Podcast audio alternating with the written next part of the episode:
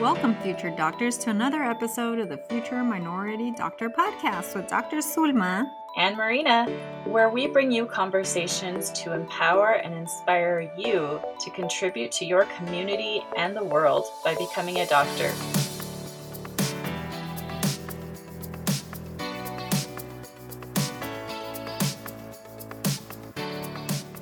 Hello, future minority doctors. As always, thank you for joining us again and supporting our podcast.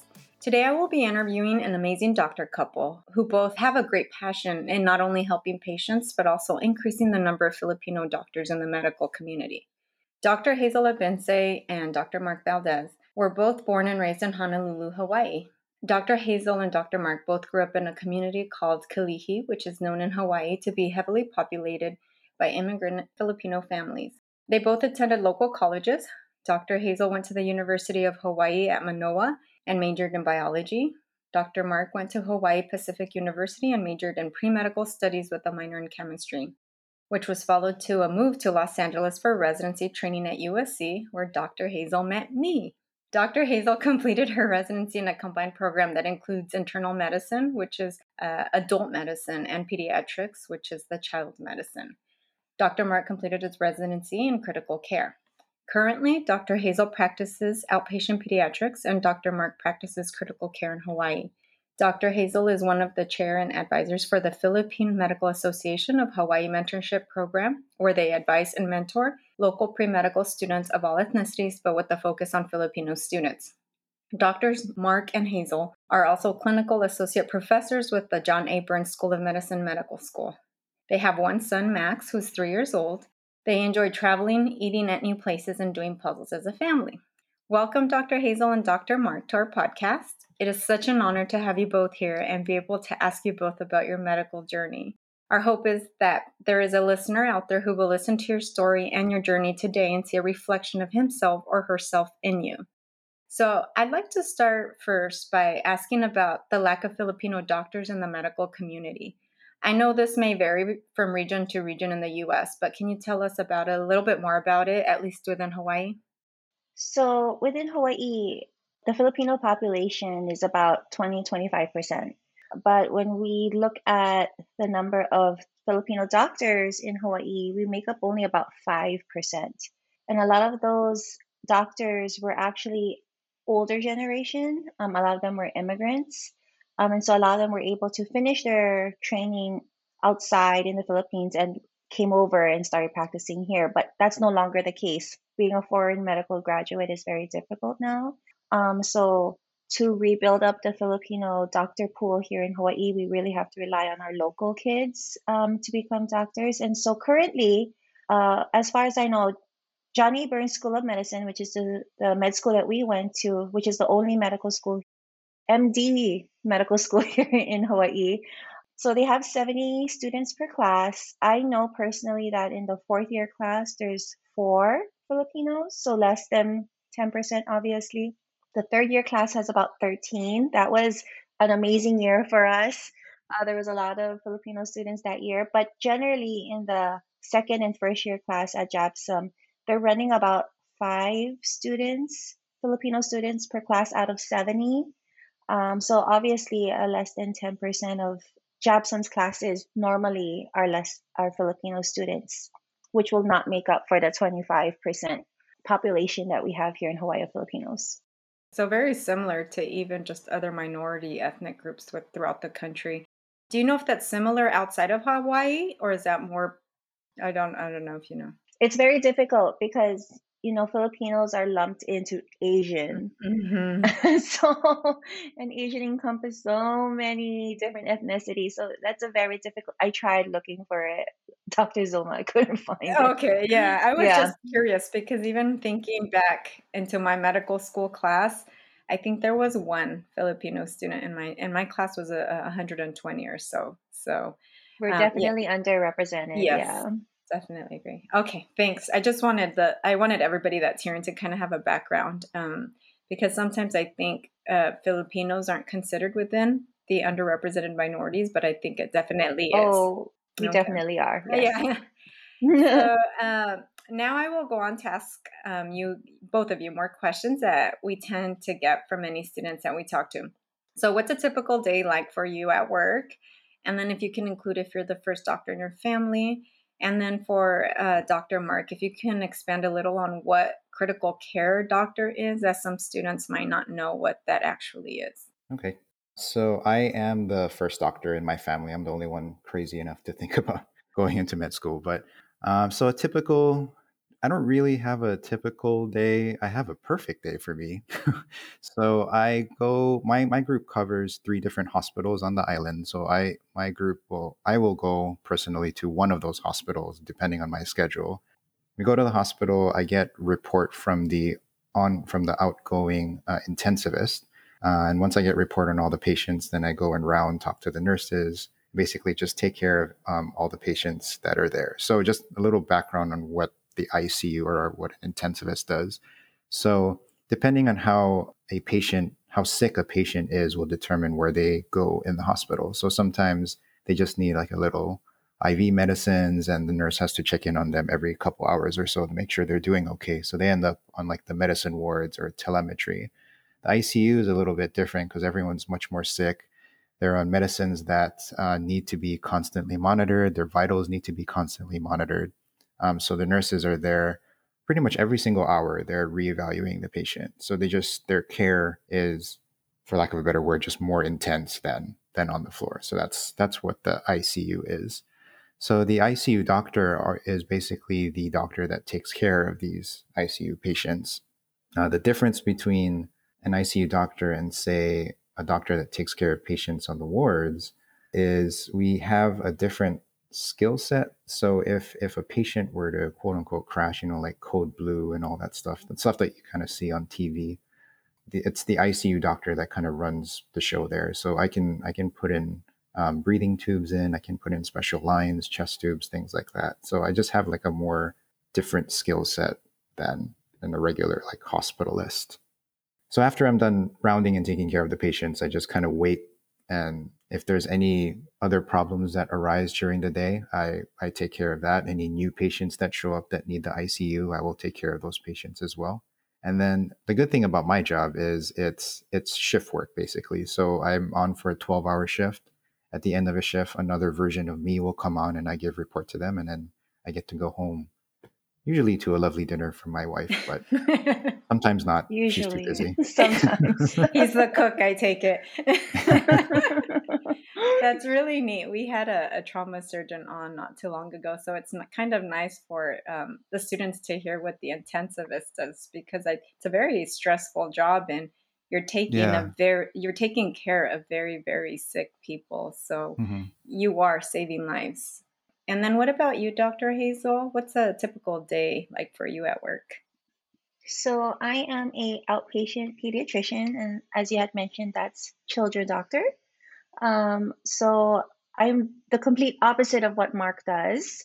Um, Mark is taking care of sick patients that are in the hospital. I'm taking care of mostly healthy babies, uh, children, and young adults in the clinic. So COVID has changed the way that we practice um, medicine in our clinic. So I'm in practice with my mom. My mom is a pediatrician also. So currently, our clinic is open six days a week, and half the time I will go into clinic and see healthy children to do their checkups and get vaccines. And the other half of the week, I'll be home doing telehealth, which is what you hear about virtual on your phone or on the computer. You see the doctor on the other side, and those are the the patients who are sick cough, runny nose, fever, vomiting, diarrhea, we'll try to manage it over telehealth. And I'll do that from home. Very neat. And what would you both say is the best thing you like about your job and the hardest part of your job? I think for me, my favorite part of my job of being a pediatrician is my personality is definitely pediatrics not to say that other specialties aren't like this, but I am super loving.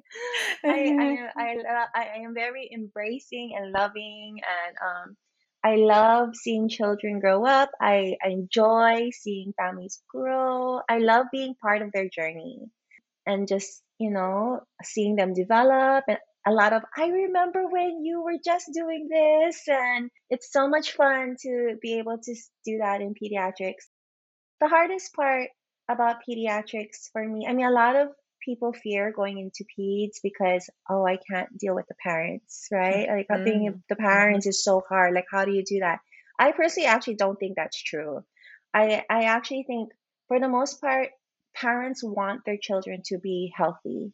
And so when the doctor says you need to do this for your child to be healthy, for the most part, they're on board and you know they don't give any pushback. And so I think the hardest part, I mean, I don't know if there's a hardest part, honestly, Zulma. I think, okay, I don't think this is necessarily the, the hardest part about pediatrics. I think in general, for any physician, it's all of the paperwork, it's all of the ad- admin work, it's all the stuff that takes you away from being able to spend time with your patients. Mm-hmm. Um, and so, if there's a magical wand that could take all of that away and magically have all my charts closed by themselves and all my notes done on their own, I would love that. Very good. I think I've said I had a student recently ask me that too, and I said the same thing. I said, "Oh, the administrative work." so definitely yeah. agree. And what about you, Dr. Mark? Uh, let's see. So so the reason why I did critical care was I, I remember doing this like outpatient rotation once in medicine. And I was just like, it was it was a lab follow up, right? And then it's all about just kind of education and all that stuff.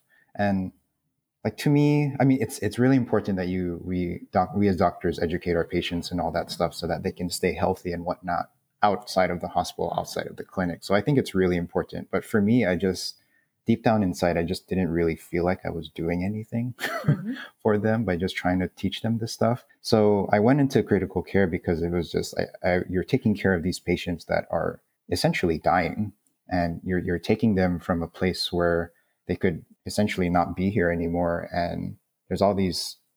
I have a whole bunch of stories of these patients who were like close to death, and all of a sudden they're like walking out of the hospital and getting to be with their families again. Actually recently one of my old patients uh, just started like a, he was like this surfer that was here and got a really bad infection. He was in our hospital for months on end. And um, he had to actually go home and kind of recuperate. But now he's like he's back here. He's starting like a, a youtube vlog on his experiences trying to get back to surfing and all that stuff so it's, it's really like it's really um, comforting to know that I'm, i helped him get better like that um, so it's just just that idea of, of taking someone who is near death and and helping them get better. Uh, the hardest part, so especially with this whole pandemic thing, um, is it's always just dealing with those that you can't save. Uh, especially because with this pandemic and there's this whole like restrictions on visitors in the hospital. I mean, these patients were like essentially dying alone in the hospital, and just kind of helping families cope with that is, I still think, the hardest part. Having that talk, you know, that quote unquote talk with the with the families. I mean, I do it a lot, but I'm still not used to it. You know, it's still it's still hard every time I I do it.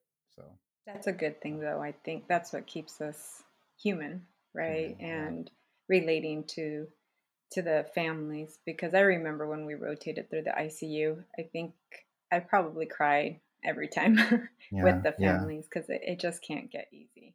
So. Right. The next question that we get often are they just are curious about is your upbringing and your background. So if you guys can tell us what your upbringing was like and your background as well. Uh, so I am a, I guess I call it a first generation guy. so my parents were were immigrants. So my mom uh, got to the states through her late husband, her late first husband, and then my dad, um, I think he initially came in through his brother who had joined the military here in the U.S. And then my dad himself went into the military. Um, so, so yeah, I'm a, I am the, and I'm the only son of an immigrant family. Um, so born and raised in Kalihi, like you had mentioned, uh, pretty, we weren't really well off. I mean, like I initially went to a public school, but then I guess I was quote unquote naughty. so they had sent me to a private school, which I know was a pretty big because you have to pay in Hawaii. It's like pretty expensive to get private school here. Um, so my parents had enough money to to send me to private school, but I'm I'm pretty sure, looking back at it now, I'm pretty sure it like put a pretty huge financial burden uh, on them. Um, and I think that drove me like that that knowing that I was putting that kind of pressure on my family kind of was part of the reason why I, I worked so hard throughout my entire life because I knew anything that I was doing, my parents were helping pay for. And I basically there was like no room to mess up because you know if if you mess up and and you fail at something, then you've essentially just wasted I, I wasted my parents' money is, is the feeling that I got. So that's kind of one of the big drivers in me. What about you, Dr. Hazel? So for me, um, so my parents are both immigrants as well. Um, my dad is one of nine children, and so my dad came over. Um, same story. My uncle is military, was able to petition all of his siblings to come over. So my dad came over, and then eventually brought my mom over with him. So technically, I was made in the Philippines, but I was born here in Hawaii. And then growing up, we, you know, we came from a poor background too. So my dad started off as a busboy at restaurants, and then somehow he started working at a small printing shop in the in Kalihi, and then something happened to the owner, and so all of a sudden, my dad was the owner of this printing shop. And then it was a very small one, like mom and pop ish. Okay, it's not nothing big at all. And my mom, she was actually she had done medical school in the Philippines and had trained as OB in the Philippines. She was in residency in OB, in OB, and when she came over, she thought she could easily just like jump right back in and become a doctor again. But that is definitely not the case. She couldn't be a doctor here in Hawaii, despite having had her degree in the Philippines. So she was working with my dad in the printing shop. She eventually got her master's. I grew up in a printing shop, basically we had a home, we had a small little apartment, but then because my parents were working so hard at the printing shop, we basically had a small bed in there. Um, I learned how to answer phones pretty easily. Hi, this is, you know, community instant printing. May I help you at the age of eight? and then I learned how to like type up stuff, you know, like if they need invitations, I learned how to do that pretty early. So child labor is what you call it. Um so I, I, was i was raised you know to work and i saw my parents working really hard to give us a life where my sister and i could go to the same uh, so my husband and i actually met in this private school when we were grade school. Um and so you know to send us to private school which was down the street. So i mean i wouldn't say we were you know i, I definitely felt the pinch for money growing up. Um and then you know, as we got older, blessings upon blessings to our family that my mom eventually was able to find a spot and train in now pediatrics out in New Jersey when she left us when I was eight years old. And then my father eventually was very big on community service. So he eventually worked his way up to when the state representative died in our district, the governor actually appointed my father to take his place and become the state rep for Kalihi. Oh, and wow. so we were able to get out of the printing shop, that kind of life. And so, yeah, I mean, that, that's that's the Filipino background. Immigrant parents working hard to support their children and their family, give them a roof, give them food, hoping that their children just focus really hard in school and they will have a better life than them. And so, Mark and I definitely hope we made our parents proud. I think you guys have. okay. When and how did you decide that you guys wanted to be doctors? And then what other careers did you guys ever consider along the way? Um, so for me personally, because my mom was a physician, I went from being raised in the printing shop to being raised in a pediatric practice. Um, so in my high school years, I worked in her front desk in the clinic. And then as I got a little bit older, I started doing her billing and I started doing stuff in the back, acting like as an MA. So naturally, I thought that this is where I belong, this is what I want to do. And then in college, I had this moment where, you know, am I doing this for myself? Is this what I want? Or is this what my parents want of me and are, are expected of me? Um, so for about a semester, I had switched my major in my, I think in my head, but not officially, to becoming a teacher. Same idea, right? I still wanted to be with children. I still wanted to foster their growth. But then it was a very fleeting moment. I realized quickly that I wanted to go back to medicine, um, that I enjoyed the science, I enjoyed learning complex, the way the body works, etc., etc. So there was no aha moment for me. It was just something that because I was lucky to have a a figure in my life to help me be a role model, that's how I ended up where I am. And what about you, Dr. Mark? Uh, so I've always been kind of, uh, I've always had like this affinity towards more sciency type stuff. I didn't really like art class and all that. Um, I still remember like when I was a kiddo, I had um, an encyclopedia with um, uh, the human body. So there was like a pieces of cellophane, and there was like each each page was like different parts of the like was like nervous system, musculoskeletal system, cardiovascular system. So I remember, I still remember vividly like looking at that constantly uh, when I was a kid. So that was where kind of my fascination with like science and more particularly um, like human body type stuff um, was fostered. And then uh, I went through you know high school, and then you know your parents ask you like, oh, what are you going to be when you grow up?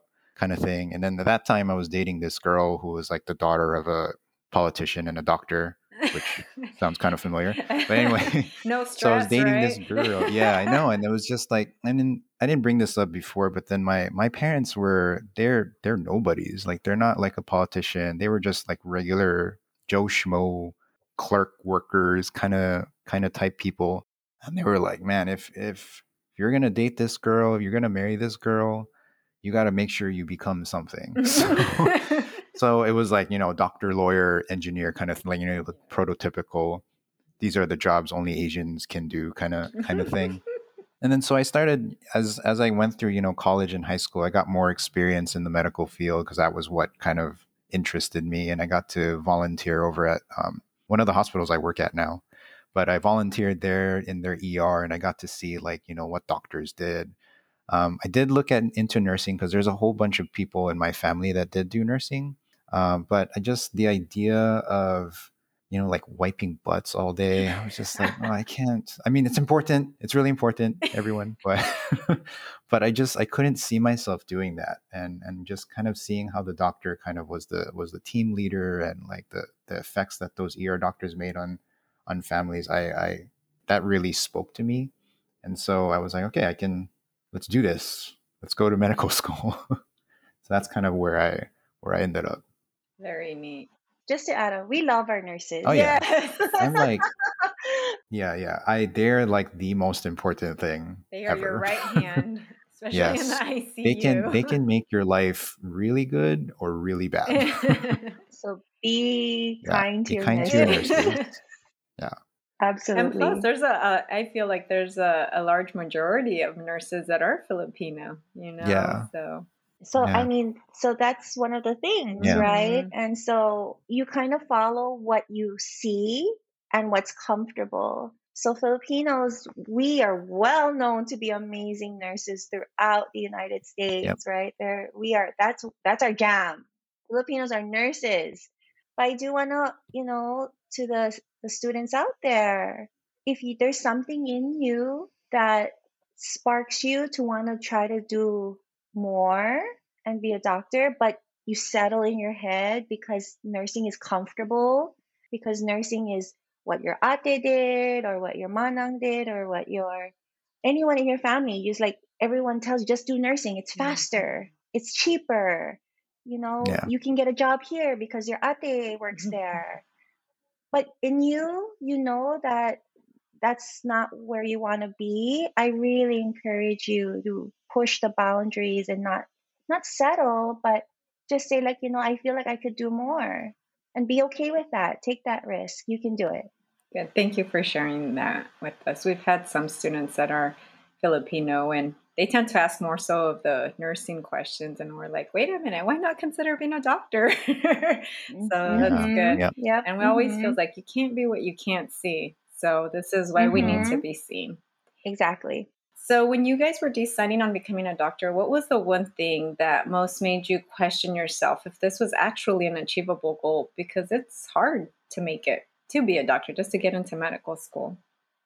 I thought really hard and long about this question. um, and really, the answer is the one thing that made it hard for me to get here is myself, right? It was me. It was my lack of self confidence. It was my feeling of intimidation, feeling like, who am I? I'm not good enough.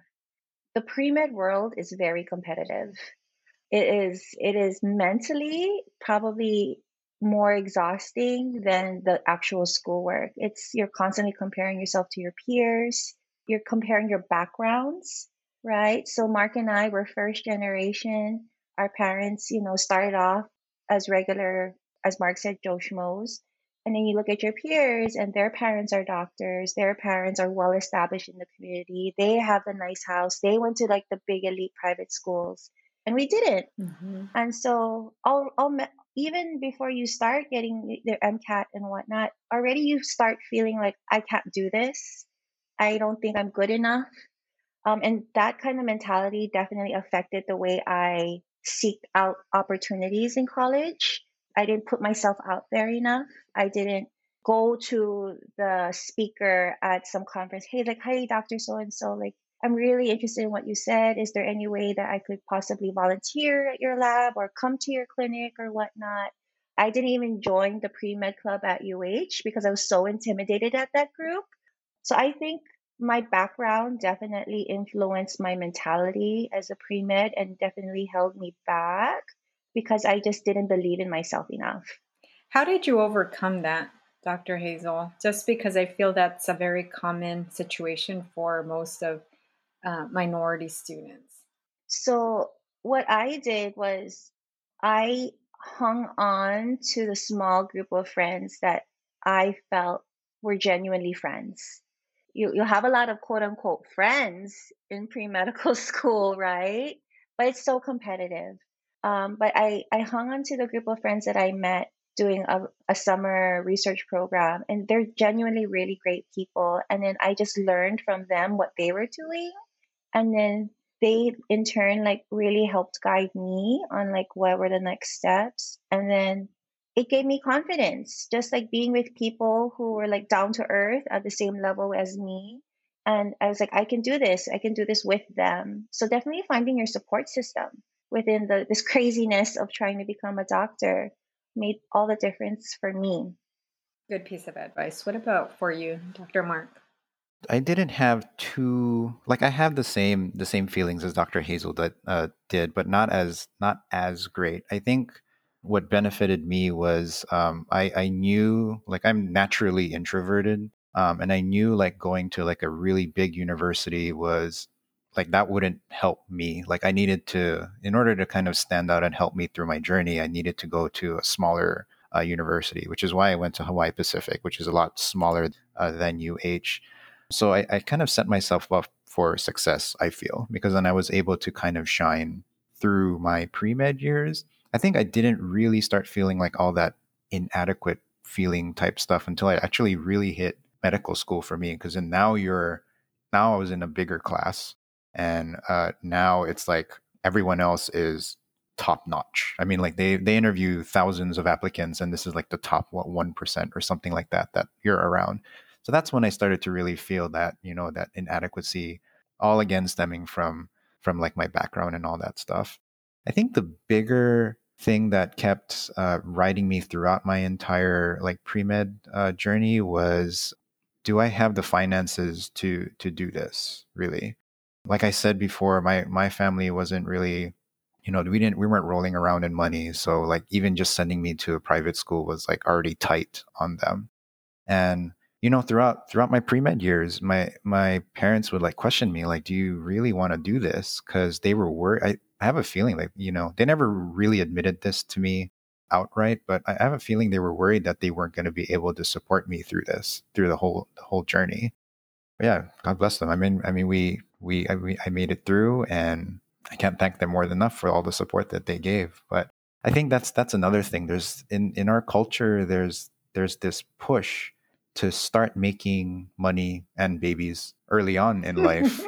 you know like there's this all this pressure like you got to start supporting the family and all that stuff and then that's part of the reason why i've spoken to some filipino nurses who like i've asked them who are like really good nurses and I asked them like did you ever even think about being a doctor and they were like no because i needed to like start supporting my family like i, I knew i couldn't sacrifice years of my life for my own self and and sacrifice my family for this. So that's that's another like thing that that's pretty heavy in our in our culture just this pressure to support like pay back your your family kind of thing.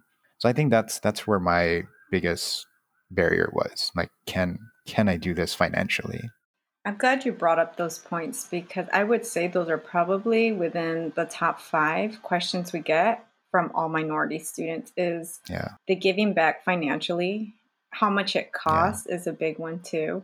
So everything you just brought up, and we actually did an episode that just talks about cultural expectations and and the role as a as a male and also as a female because as a male you're expected to provide right away, right?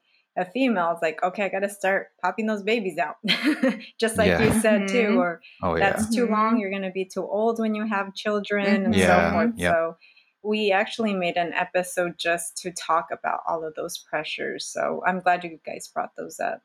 Can you guys think of any other obstacles or a big obstacles that you guys faced along the way? Thinking back from college, medical school, or even residency, and just getting to where you are today.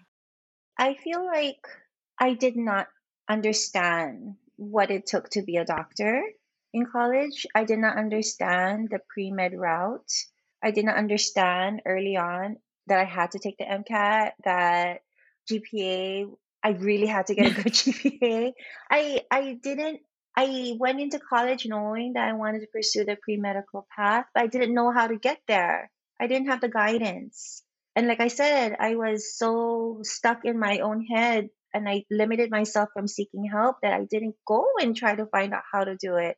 So it's actually Mark and I talk about it. It's like it's a miracle that we're here. Like, how do we even get here? Yeah, yep. we, We figure this we are out? extremely lucky, I think.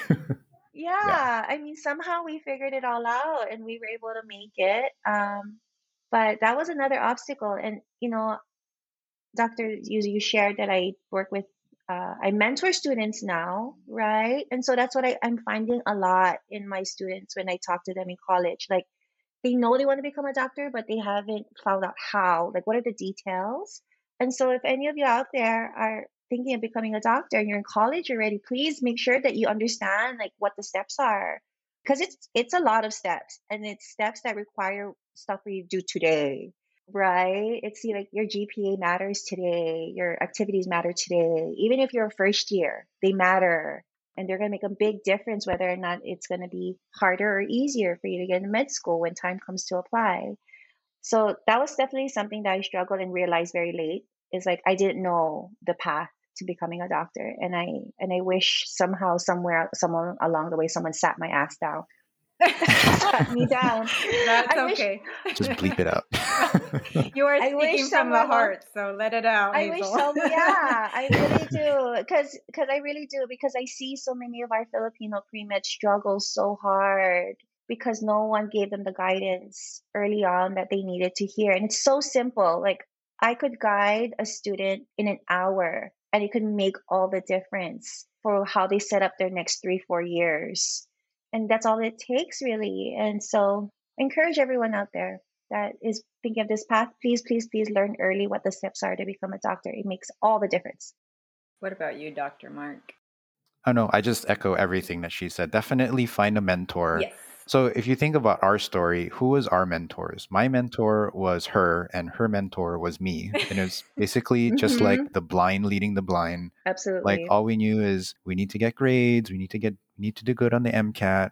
Like we didn't really know what a good competitive MCAT score was. We just like tried really hard to get a good score, whatever that was.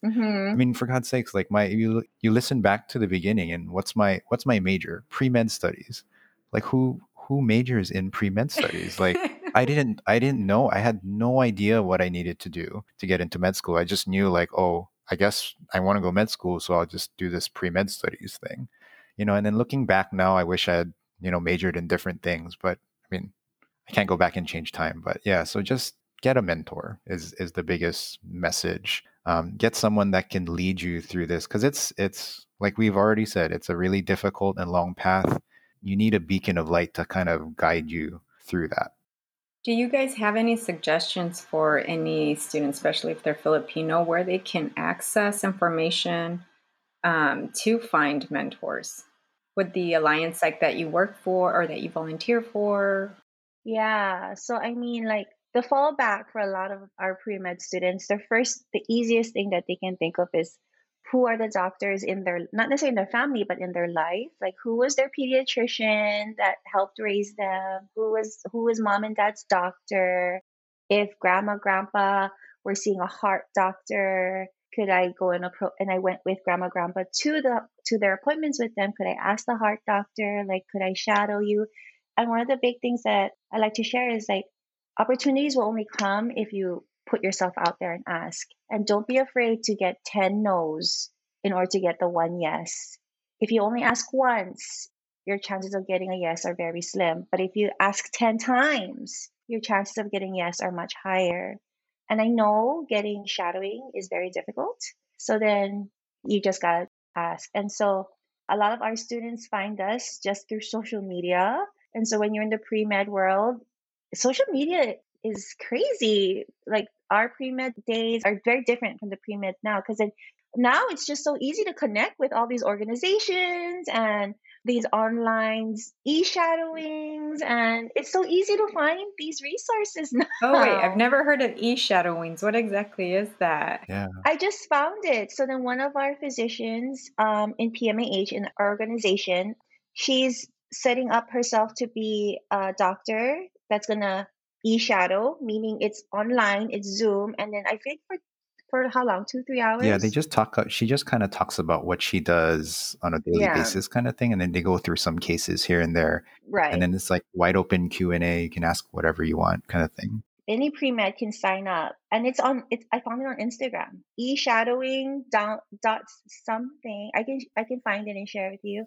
And so it gives an opportunities. It gives up pre meds opportunities to go and learn about all these different specialties and hear their stories and hear what they do and what kind of patients they see. I mean, that's amazing. Social media gives you so much opportunities now. And then next step, you DM that doctor, hey, doctor, I really enjoyed and really what you said resonated with me. I see that you're local. Is there any way that I could set up a time to come meet you and see you in clinic? Yeah. I mean, just put yourself out That's there. That's amazing. I had not heard of that one. So now I hope whoever's listening is writing that down. I will find it for you. And we can add it on our resource page um, for our website and also on our social media as well. That's awesome. Cool. Mm-hmm. All right. If you could go back in time to your younger self, say when you were in high school or college, what advice would you give yourself? I think everything that we just said, really. Um, like I said, I'm, I'm pretty introverted. I, I think I would go back in time and just kick me in the butt and say like just just get out there put yourself out there. I really feel like like like we had already mentioned really feel lucky that we got to where we were. Um, it could have easily have gone any other way and I, I i feel like if we had just known what we were doing by having some sort of mentor out there to kind of guide me i think i would have been in a much better it wouldn't have been as hard as it was doing it. If i had just ha- if i had just put myself out there found myself somebody to guide me and and gone through it i think i think i would have ended up in the same place that i am now but it would have not have been as as hard for me. I think for me um networking learning how to network in the sense of learning how to just again put yourself out there and talk to that pre-med next to you that looks as lost as you right? Yeah. creating relationships, creating friendships, having that speaker that came to your class and approaching them at the end, like, hey, Dr. So and so, I really appreciate what you just did for us. Thank you. You, you know, those little things, you know, um, I think that's an important skill that is good to learn in college and foster throughout the rest of your life because even as physicians networking is so important right in providing good patient care and so if you are an introvert already, like how my husband, I'm not an introvert, my husband. you, you, guys balance each other out. we do, we do. So if you find yourself that it's hard for you to create new relationships and reaching that hand out and just like saying hi, I really challenge you to try to see if you can do that. And it's hard with COVID. It's definitely hard with everything online, but when everything is lifted and think and life is better for all of us.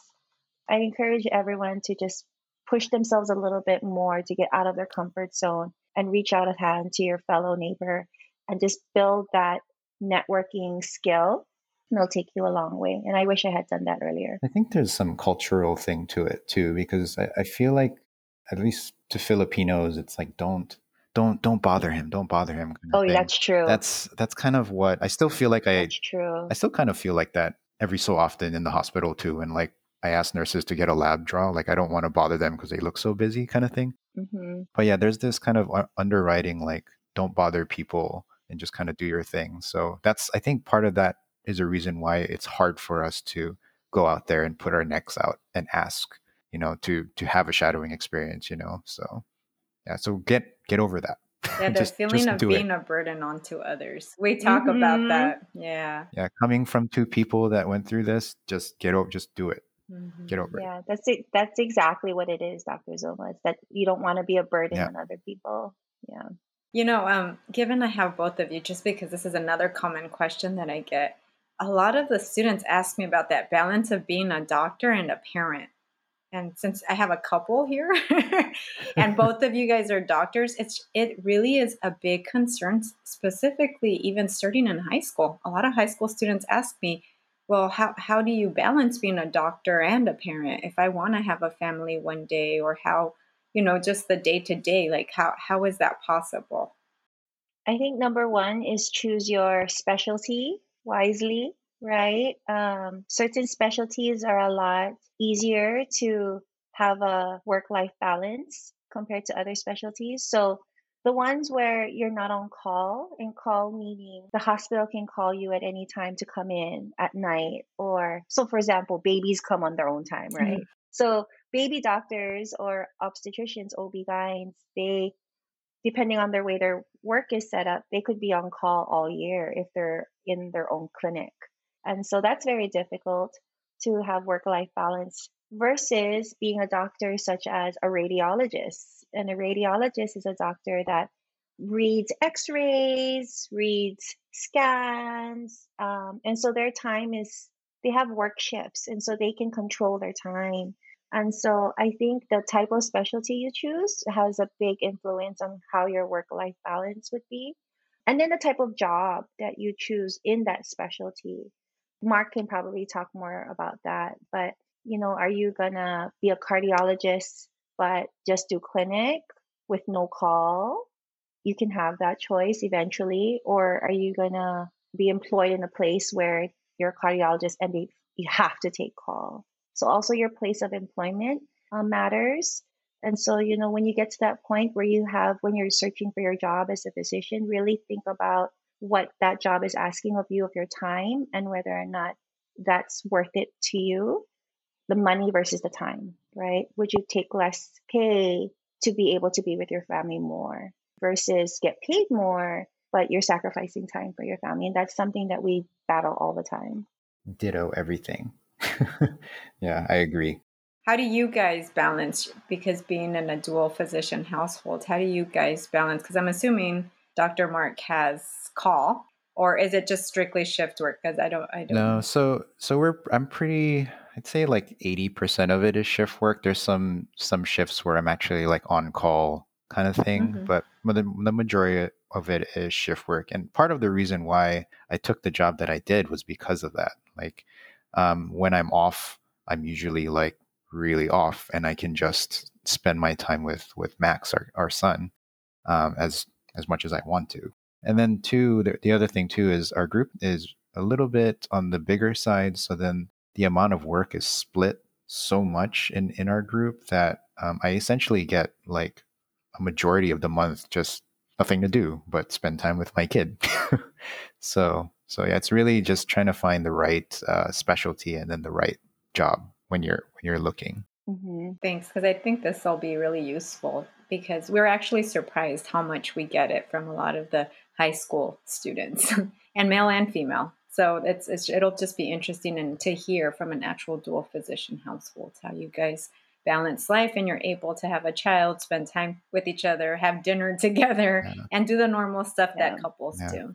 Yeah. I guess when you're looking for a job, I mean, just just kind of envision yourself in there and see if you can. Car- is there a way to carve out time for my family? And when I was when mm. I took this job, it was just that was part of it. Like, can I carve out time because there's so many partners in this group. There's always somebody that can kind of cover a shift or like switch schedules or things like that. And that's part of the reason why I, I took the job that I'm in now. It's just this ability to be so present at home for my son and and my wife.